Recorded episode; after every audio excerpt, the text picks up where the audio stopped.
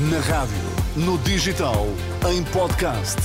Música para sentir, informação para decidir.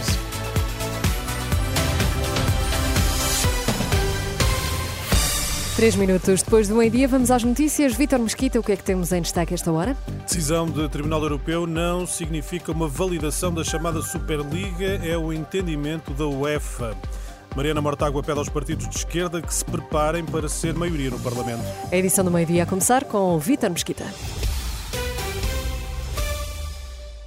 A UEFA reconhece hum, fragilidade na autorização de competições como a Superliga, rejeita que a decisão do Tribunal de Justiça da União Europeia valide hum, a criação daquela prova. O organismo que tutela o futebol europeu reconhece apenas que o acórdão hoje conhecido aponta às lacunas nas autorizações de competições, um aspecto técnico eh, reconhecido que a UEFA diz ter solucionado em junho de 2022, diz estar por isso confiante na robustez das novas regras, posição da UEFA conhecida na última hora, depois do Tribunal de Justiça da União Europeia eh, ter considerado hoje contrária à legislação comunitária, à decisão da FIFA e da UEFA de proibir atletas e clubes de participarem em competições privadas, tal como a Superliga Liga. Ora, a empresa organizadora da Superliga Europeia já se congratulou com a decisão, apresentou já um novo formato. Mais detalhes sobre este tema na edição de Bola Branca,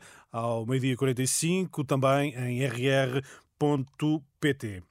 Taxas eh, Euribor, eh, a taxa há 12 meses eh, desceu hoje para um novo mínimo desde abril, uma descida também a seis meses, mantendo o mesmo valor no prazo mais curto, de três meses, as três taxas permanecem abaixo dos 4%. A direita não vai ter uma maioria nas legislativas de março, por isso os partidos de esquerda terão de estar preparados para assumir os destinos do país. É a convicção da coordenadora do Bloco de Esquerda. Mariana Mortágua sublinha que o partido está pronto a fazer a diferença, desde logo no setor da habitação. A direita não vai ter uma maioria e vai ser responsabilidade da esquerda resolver os principais problemas do país. E um dos principais problemas do país é este as pessoas não terem uma casa onde possam viver e que possam pagar com o seu salário, que seja uma casa digna.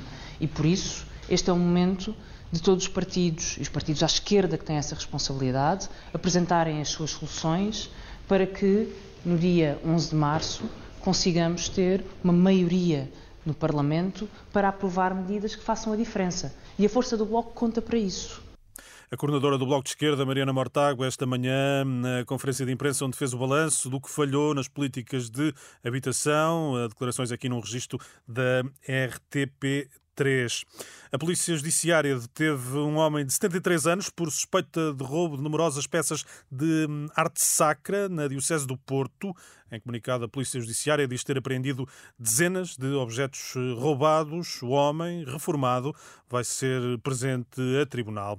A Polícia de Moçambique deteve esta madrugada três pessoas envolvidas no rapto de uma jovem luso-moçambicana de 26 anos que esteve em cativeiro durante 50 dias.